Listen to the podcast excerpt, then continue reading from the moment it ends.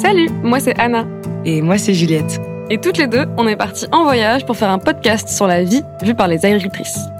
Bon, alors moi je suis étudiante ingénieure agronome et j'apprends euh, plein de trucs dans des grands amphis parisiens entourés d'autres personnes comme moi.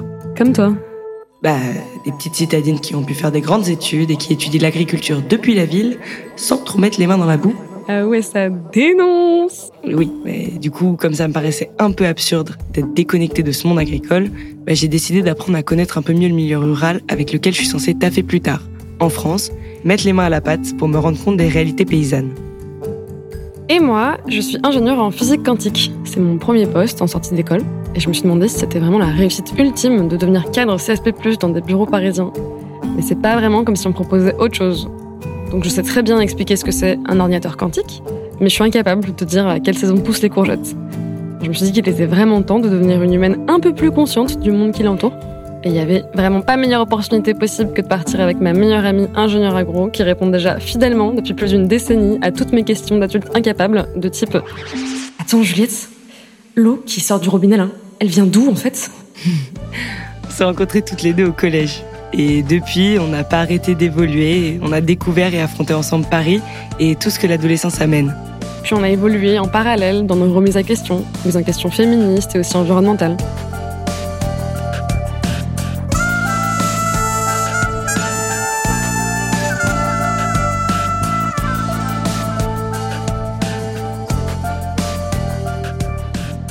Il y a deux ans, autour d'un verre, on s'est dit Viens, un jour, on va voir des femmes au milieu des champs qui pourront nous apprendre plus sur la vie. Donc là, en mars 2023, on a grimpé sur nos vélos et on est parti visiter huit fermes gérées par des femmes qui nous inspirent et dont les choix de vie nous donnent de l'espoir.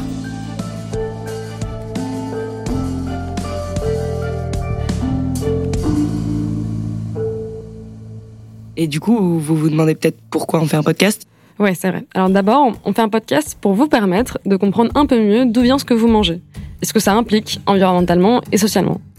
Mais aussi pour entendre la voix des agricultrices.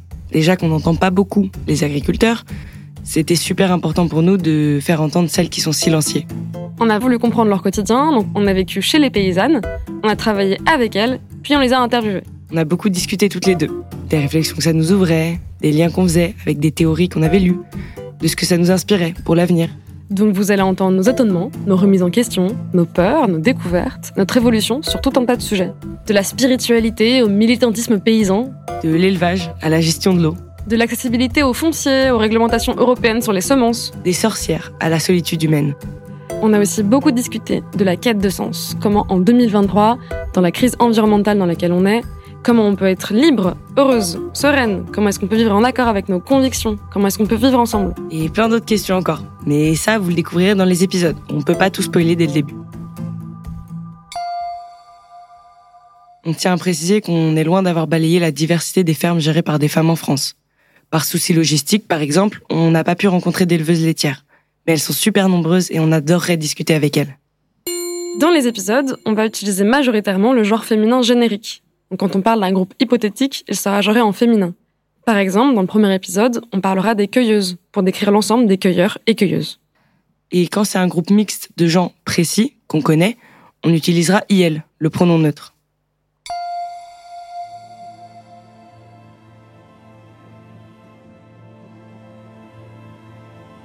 Ce projet, on est loin de l'avoir fait seulement à deux. Il a été fait avec les agricultrices qui ont accepté de nous recevoir, nous héberger, nous montrer leur activité, répondre à nos questions de parisiennes incapables, mais surtout partager de grands moments de rire et d'amitié.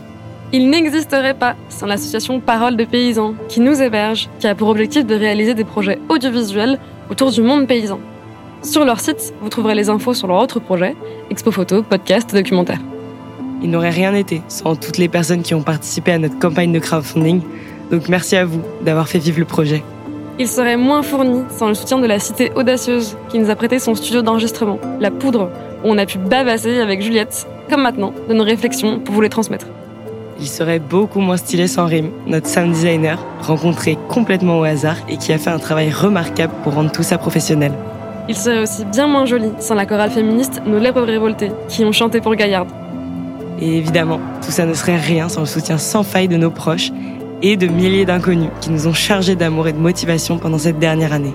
Et maintenant, on arrête de bavasser et on vous laisse découvrir Gaillard, une série de podcasts sur les femmes dans l'agriculture. Gaillard Gaillard